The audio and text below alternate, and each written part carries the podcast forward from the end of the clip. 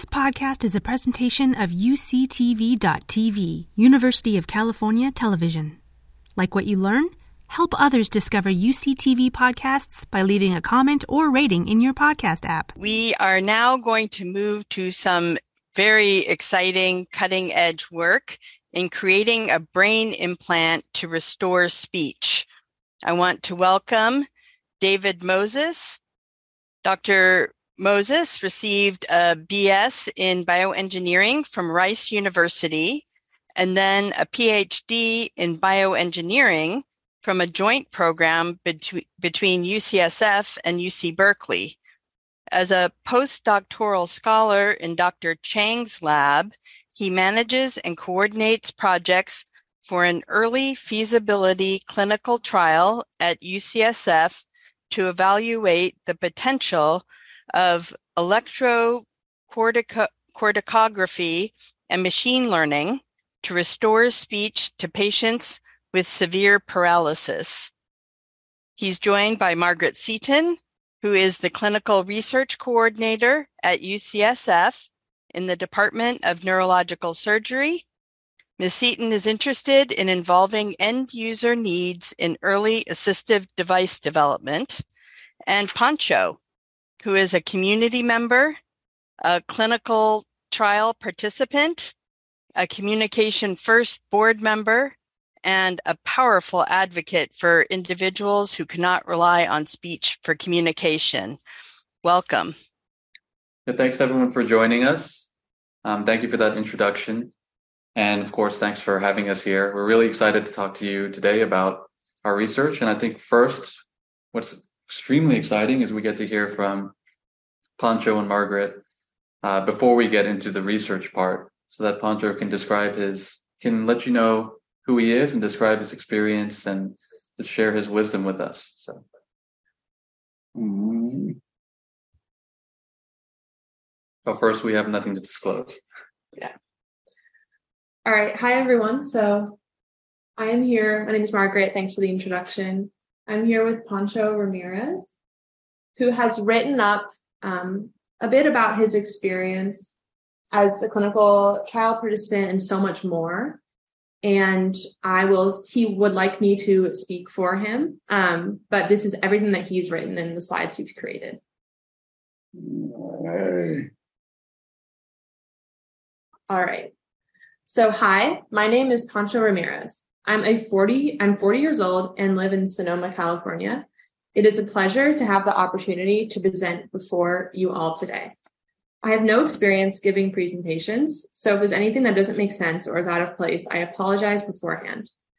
I have to get someone to read my text and speak for me. I have a speech generating device, but it sounds terrible. I don't like it to be my voice, so I asked my friend Margaret to read it for me. Today, I would like to talk about three different things that happened in my life, how I overcame them, and make the best of them. I hope I won't bore any to any of you too much. If so, I'm sorry. It wasn't planned. so, over 20 years ago, I was able to walk, talk, work, and provide for myself. I was a healthy, happy young man, full of dreams and with so much to look forward to. Unfortunately, fate had other plans awaiting, and my life was about to go in an unexpected direction. In the month of June 2003, I suffered a car accident that led to a brainstem stroke, leaving me paralyzed and unable to speak. I've been in nursing homes and hospitals in Northern California ever since.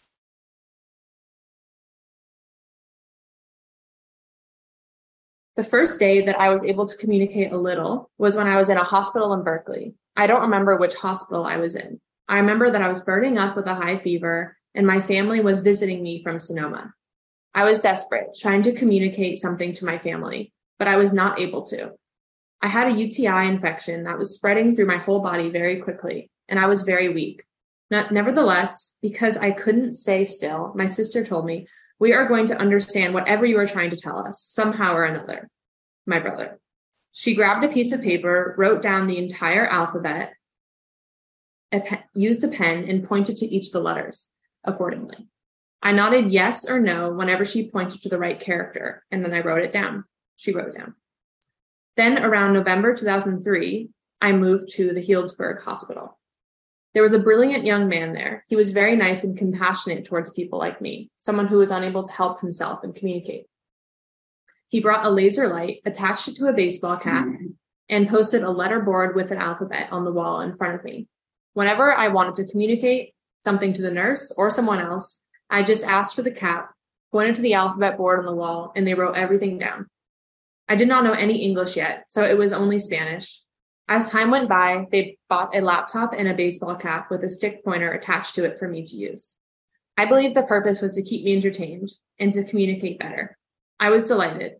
Even though I did not know how to use a computer before, it was a new thing for me. It took me a long time to get the hang of it and learn all the basics, but I did, more or less. By then, I knew a bit of English and I could write on the computer's Word document, whatever I needed to tell the nurses and other staff. I used this way to communicate and operate a computer for 14 years. Now my neck hurts just to think about it. And we'll show you a video later of Pancho using this um, communication device. In June 2020, the researchers from UCSF gave me a head mouse. You can see he's using it in this, this picture here. It's called the Quha Zono. I immediately fell in love with this little gadget. I could do everything so much easier, faster, and more efficiently. I had to be as close as possible to my desk and lean forward so I could reach my keyboard with the baseball cap to hit a letter one by one. And that was with the old method. Suddenly, I didn't have to do that anymore with my new mouse. It enhanced my life and my computer usability tremendously. It comes in two pieces. One is the USB, the receiver. It connects to the computer and automatically pairs both devices. The second one, the mouse, could be on your head, your glasses, um, or like in a headband. Then one may use a virtual keyboard that computers have built in, and then you can type or navigate through the internet as you need. The researchers also gave me a laser pointer and a letterboard. I can have them in my bag all the time and use them on the go if necessary.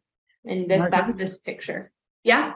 Oh, I was wondering if you could speak a little bit slower. I think the closed captioning is having a difficult time oh, capturing. Oh, yes. Yeah, no, definitely. Okay. Sorry about that. No, don't worry. I tend to speak quickly, so. okay. Go to our next one here.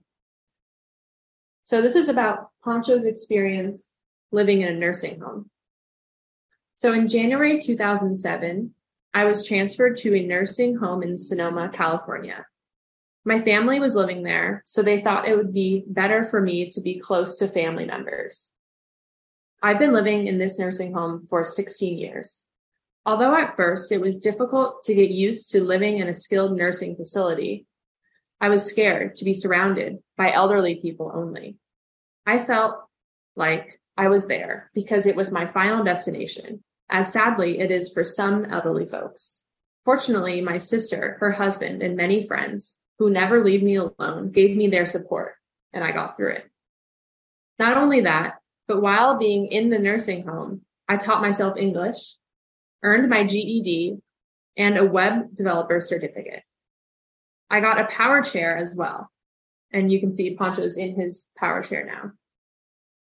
And I can go out by myself into the community at any time. I am happy about it because it means that I am not locked in the facility, unable to go anywhere, as many elderly folks are. I have built a living that is more meaningful, decent, and happier through self advocacy and the help of professional people. However, I always dream of having my own place and living in the community. Sorry, there's. Hopefully, it'll stop. Um, by myself, even in the disability conditions I am. Yes, I have freedom at the place where I am, but it's limited regardless. I have to share the room with one more person. I have to keep my computer quiet if watching movies or something else. I have no say going to bed and getting up in the early morning. The workers have their scheduled time for the day that we have to follow. I have no say in the hours to eat. It is a set schedule for everyone. The food, same thing. You have to eat whatever is on the menu. Also, I don't have privacy and can't be alone. Nurses and staff are constantly in and out of the room. I am a board member of an awesome organization and I have board meetings and other video calls, and often I get interrupted by someone. In addition, I have no space for my personal items. Maybe you can fit the most essential stuff, but not much. Recently, someone was donating a new desk, but I couldn't get the one I wanted because it didn't fit. The list keeps going on and on. I don't think a skilled nursing facility or a nursing home should be for anyone. It's very sad and lonely for anyone to be in a place like this. One can't sometimes even get outside of your own room because you can't wheel yourself around. Yes, there are people to help the residents, nursing staff, but they dress you up and get you ready for the day. The nursing staff doesn't help you get around or go wherever you wish. They put you in your wheelchair, wheel you out of your room, maybe into the activities area, and that's it. You'll be left there until after lunch or dinner when it is time to go back to bed. I was living in this condition for six years. I felt like a plant for the building. You just need to water it so it won't dry up and keep it alive. Furthermore, you have to share the room with two or three other people. I am in a room with two beds only, but I was in luck because there were just three rooms like that. In my experience, living in a nursing home is terrible. Unless you can fend and advocate for yourself, maybe you can build a decent living like I did. Then you'll probably be okay.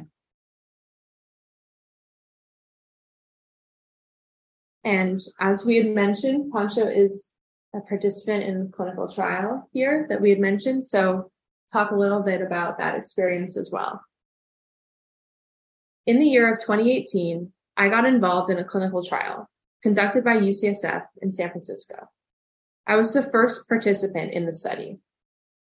The researcher research was about helping paralyzed people to control a robot arm and to give voices to those who have lost the ability to speak or have never spoken before. They required me to have a surgery on my head to implant electrodes. It is called ECOG, electrocorticography, but I just called it a microchip on the surface of the brain. Then this microchip was going to be the bridge between a computer system and my brain, so the researchers could work on it. I had the surgery to implant the electrodes in my brain on Monday, February 25th, 2019. It has been over four years now. A long time, isn't it? It feels like it was done yesterday. Having the implant has been more or less in terms of it being in my head, okay. I do get light headaches occasionally. I feel like my neck is a little weak and my head weighs too much, but not so bad or uncomfortable. I can't wet my head also. So whenever I take a shower, it has to be done from my shoulders down. The nurses wash my head and it is done with a special treatment. Although at the beginning, the doctors did it for a while just to make sure that it was healing well. I have to keep my head bald. Well, I could have just shaved the spot where the connector is, but I think it's better to cut all of my hair. the first day of the actual study began the month of March 2019. It is composed of two teams, one in charge of robotics and the other in charge of speech. They started coming five times per week. At first, the experiments were done in the nursing home. Then they rented an office next to the facility where I am. The robotics team was the first one to start coming. They used a dot on a big screen at first. I had to make it move up and down, right and left. It was a nice task. However, where was the robot arm? I thought. when I signed up for the clinical trial and I read the details of what it was about, I was very excited to get involved, but I didn't pay much attention to the speech part. I did think it was great, but my focus was more on robotics. I've always been hopeful of getting some body movement to be able to help myself in some way, to at least feed myself. Everything else would get much easier. Communicating would be a piece of cake. I didn't see anything that was close enough, like a robotic arm, though. The next day was about speech, and it was pure data collection every day. For data collection, I have to say, try to say the same word over and over again. I remember the first time when we started and it was about data collection every day. I thought, oh, Dios mío, my goodness. Are you trying to make me speak again? Why did I sign up for this? I was starting to really regret that, just like in school. I wasn't much of a good student who loves going to school. No, not at all. I was going to school because I got in trouble if I didn't.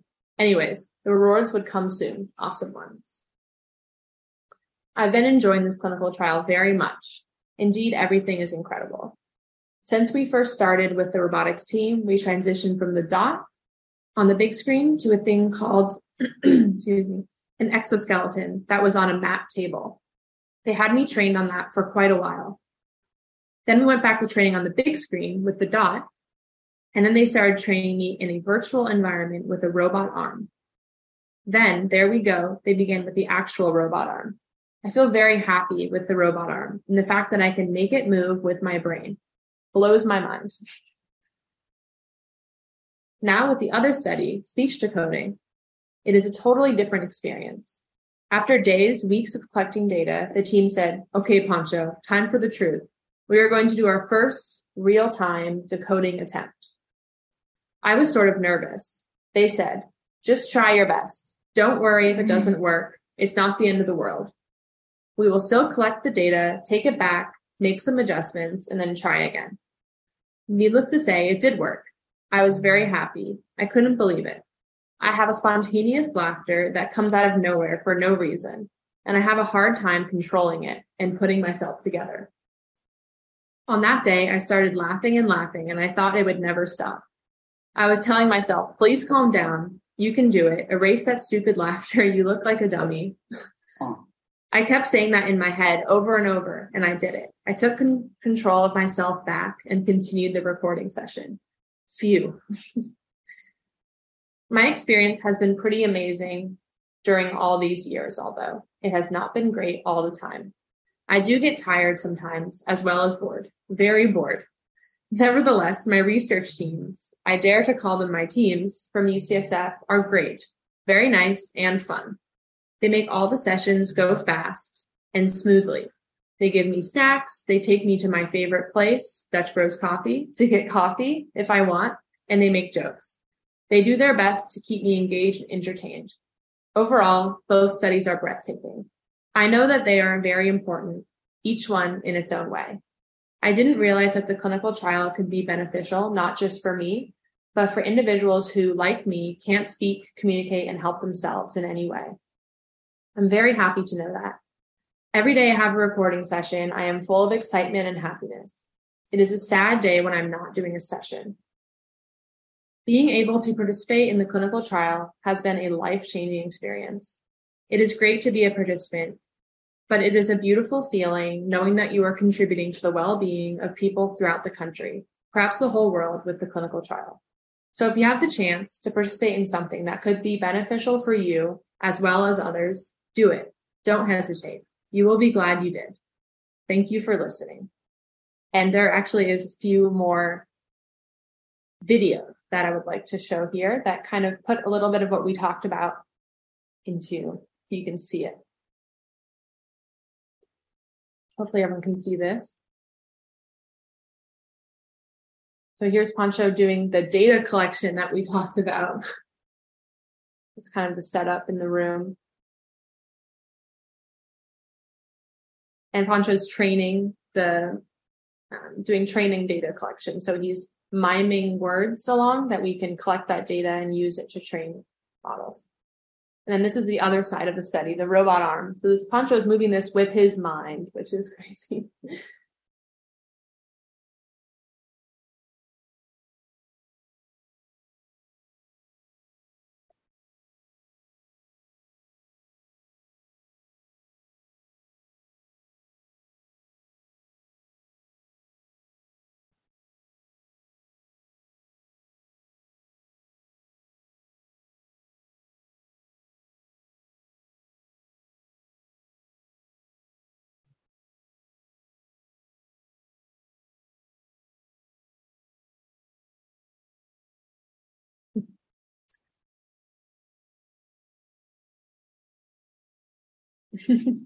yeah, that's a lot of hard work.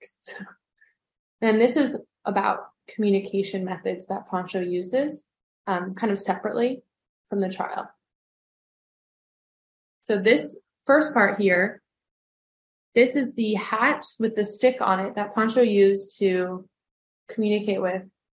Get your GED like this. um, This is the one that hurt his neck, as you can tell. Mm-hmm. Could certainly hurt a neck.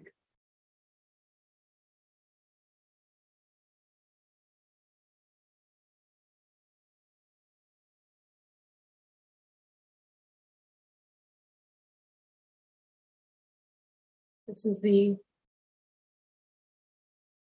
kind of on the go communication board that Pancho will use. There's a laser attached to glasses that he's using to um, point to words and letters.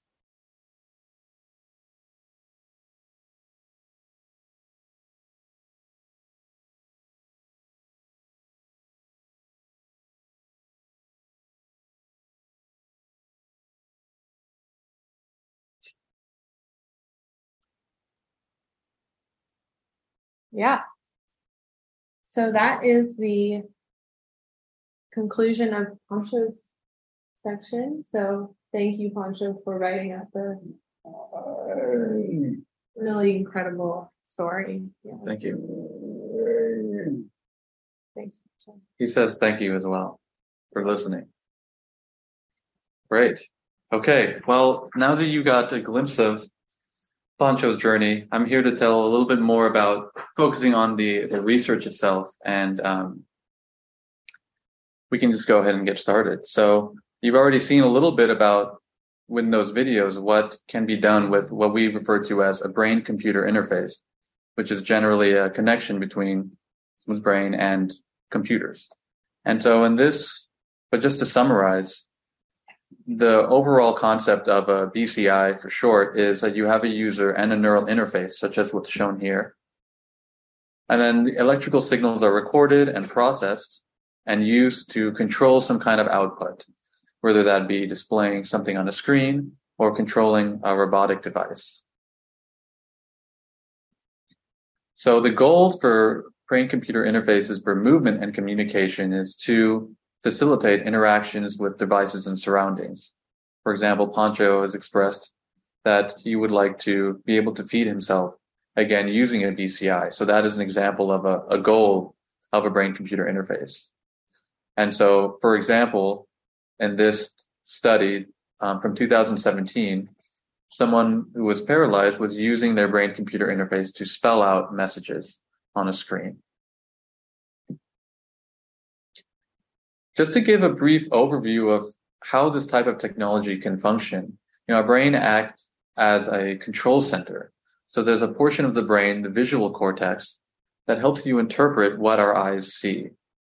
There's another brain that plays a role in understanding what you hear. And then there's this region that we refer to as the motor cortex that controls, allows us to control many of our voluntary movements, such as moving your arms, speaking, and so forth. And it's this area, the motor cortex, that our lab and our research is primarily focused on because we want to understand the mechanisms of how this area controls articulation, controls speaking. Okay, and so we have done studies using this particular type of brain computer interface where there's a series of electrical sensors that are surgically implanted on the brain surface. So you can see here in this illustration, um, these each one of these sensors can record electrical activity from neurons that are underneath the sensor.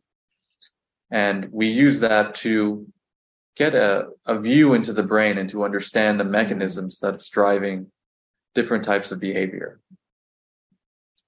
And so just to briefly go over mm-hmm. one kind of uh, study, which was done in our, in our lab, um, we found that different parts, so this is a brain surface in the background, and these dots are different electrodes, different sensor locations. And we've found that certain regions are more tuned to certain sounds.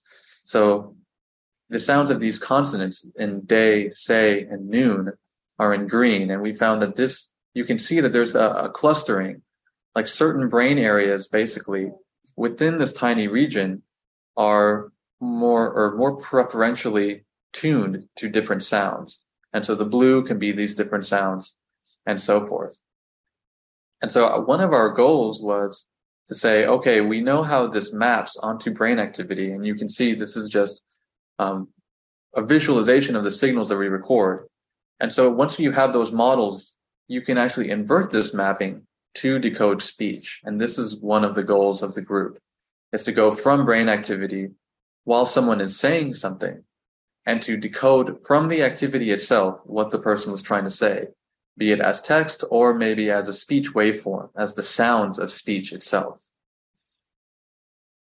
So now all of this work that I've shown so far has been in patients who are able to speak, who volunteer for these studies while they're getting um, treatment for epilepsy, actually. But we want to understand for someone like Pancho, who is unable to speak, when they try to mm-hmm. speak, do we see similar patterns? And if so, can we actually decode what they're attempting to say from these patterns? Because that would enable us to bypass paralysis and to restore the ability to communicate through speech. And so to this end, we've started the Bravo clinical trial, which is jointly led by Dr. Chang on the speech side and Dr. Ganguly on the motor side, the, for example, the robot arm side. So for our goals, we want to study the brain representations of speech in people who are unable to speak, such as Pancho. We want to understand if our approach is safe and viable for a long-term solution. And then ultimately, we want to create a speech neuroprosthesis, a speech brain computer interface to help patients communicate again. And so, as you already know by now, Pancho has become our first participant, which we're extraordinarily fortunate for and grateful for. And this picture is actually a, an illustration based on the location of the implant in or on the surface of Pancho's brain, covering his uh, motor cortex. Okay. And so we have 128 electrodes and just to give you an example of what this looks like. So here we're showing raw brain activity that is recorded from our device. And you can see that the dots lighting up are the different activations of the electrode sensors. And this is showing a, a time course of the electrical activity across many channels. And we're capturing a thousand snapshots per second. So it's, it's a good amount of data. But as you, it may, you know, this is during Pancho's attempts to speak. And so I think it's fairly obvious, at least for any of us looking, that it'd be really hard to figure out by eye what he's trying to say. So this is one of the main challenges is how do we go from this to reconstruct his message? One thing that's needed that's shown here is that Pancho has to say, he has to try to say the words many times for us to get a good understanding of what the signal. So you can see this red line as an average across many repeats of the same word. And you can see at first it's very noisy, but as he says it over and over again, as he tries to say it, and we get more information, we get a better sense of what the average, the typical activity is um, from this sensor. Okay, and I'm going to kind of go through this a little bit quickly, but this is kind of an overview of the first speech BCI that we developed. And so just to walk you through it, there's, in this example, there's a prompt such as, how are you today? Now, Pancho is trying to respond and his brain activity is acquired by the implant and is then processed. So just very briefly, what's happening is that the neural signals are processed. Um, it's just some techniques we do to get the signals in a form that we can more easily work with. And then we actually detect when he's trying to speak from the brain activity itself. You know, we don't use a microphone or anything here. We can find certain patterns that are associated with him trying to speak as opposed to him just idling, just resting. And then when we have these uh, events, these speech events, we then pass them through a model that gives us word probabilities from the neural activity. And so right now, this is a 50 word vocabulary in this first implementation. And so we're predicting the likelihood of all these 50 words from the brain activity. And then finally, we use a language model such as, you know, uh, ones that are built into, for example, Siri or Alexa that have an understanding of likely sentences. You know, I am very good is more likely to be said than I am very glasses, for example. And so using this kind of information with what we decode from brain activity, we can finally decode full sentences and display them back on the screen.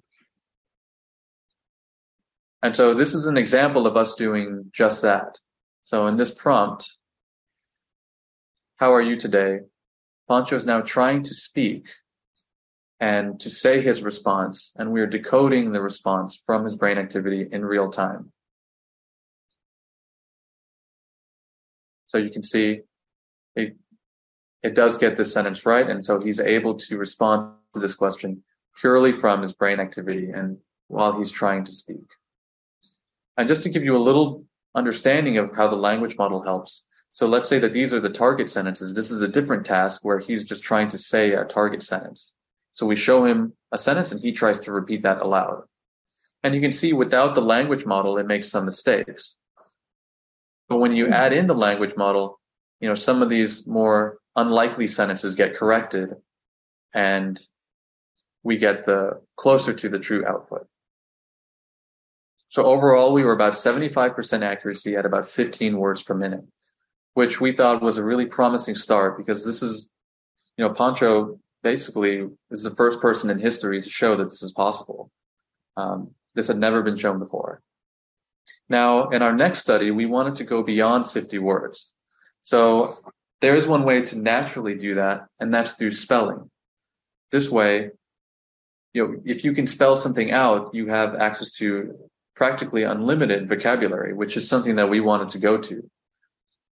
Now, we wanted to try this with a twist, though, because just how single letters can get lost due, let's say you were saying single letters to someone spelling something out over a phone, or if it was loud, sometimes it can be hard to hear.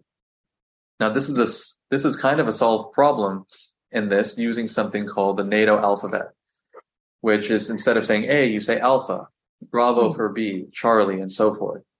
And so we thought maybe this noise uh, effect might happen in brain signals hmm.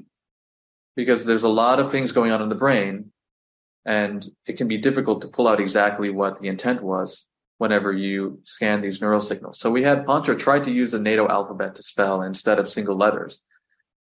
And so here's something that Pancho was able to achieve using the system. So it's a slight twist on what we did before. But instead of only having 50 words, Pancho here is able to spell out what he wants to say by just trying to say these NATO code words to represent the letters. And so here is an open-ended response.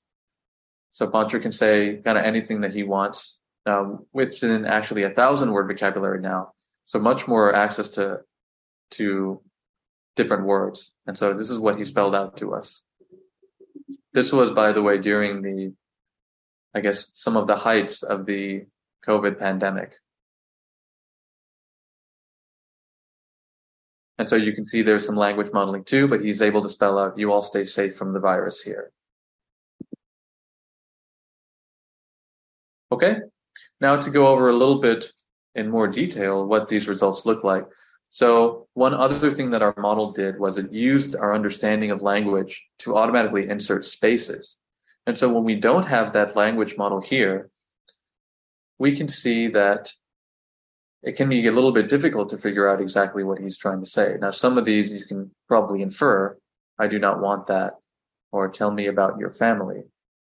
But when we add in the language model, we see really, really nice results um, where the target sentence that Pancho was trying to spell out is very accurately reconstructed. In the end, we achieved about 90% accuracy with over a thousand possible words. Now, because it's a spelling, it's a little bit slower, and due to a variety of reasons in our setup, it's a little bit slower at six words per minute. But we still felt that in addition to the first project, this was really an important step forward because for this to actually become usable, we need to give patients who need this technology access to a large vocabulary so that they can work, you know, they can express themselves more truly and fully. Okay, now to just briefly go over some next steps. So we have our system here, for example. So one of our main next steps is, well, I think all of our next steps are quite important. So in this next step, we want to show that you know not everyone in the world speaks English, of course. And right now, a lot of the assistive technology, at least that I'm familiar with, I guess here is it operates best in English. But there's no reason that our technology has to be limited in this way. So we want to show that our approach can work for many languages, not just English, to, you know, really cover the diverse needs of the population. One other thing that we actually, I mentioned briefly before in an earlier slide, we have shown with the uh, epilepsy volunteers who we work with um, over the past decade, and still to this day we work with them. We've shown in a prior study that they're speaking aloud, and we can record brain activity as they speak aloud, and we can actually decode the acoustics of what they say, not just as text. And this can be nice, especially as we move towards really, really accurate decoding of the acoustics of speech. This has a lot of advantages because there's a lot of expression and expressivity that is contained in speech beyond just text. For example, you can tell if I ask a question, if I end a sentence like this versus if I end it like this. So these kinds of things, what we call prosody, can have a lot of, it can play a major role in conveying meaning. And so we want to work towards this goal also in the speech BCI so that users can basically express themselves more fully than they could with just text. And then, of course, in parallel, there is a major push right now in in the research setting and in the industry setting to improve hardware because hardware plays a really key role in what what can be done with a BCI. And so you can imagine perhaps maybe with instead of 128 channels, we have even more channels. And we've seen that this type of thing can lead to improved performance. So there's a lot of work being done there that um, I think we and others are very excited about. And then finally, this technology has to work for many people, not just Pancho. We want it to work for Pancho, but we know there's a lot of people who could benefit from this type of technology. And so that's why we are in our, in our ongoing clinical trial. We're still recruiting and and trying to work with new participants to show that this isn't just a one-off. You know, this has to be a very reliable and feasible and well-validated interface to, to truly help as many people as possible. Okay, this is just, not everyone has worked on this project that you see, but here's a picture of many members of our lab on a, at the end of a hike, which we hmm. thought was very nice. But yeah, thank you hmm. everyone for listening. And yeah, that's the end of our presentation. You've been listening to a podcast by University of California Television. For more information about this program or UCTV, visit us online at uctv.tv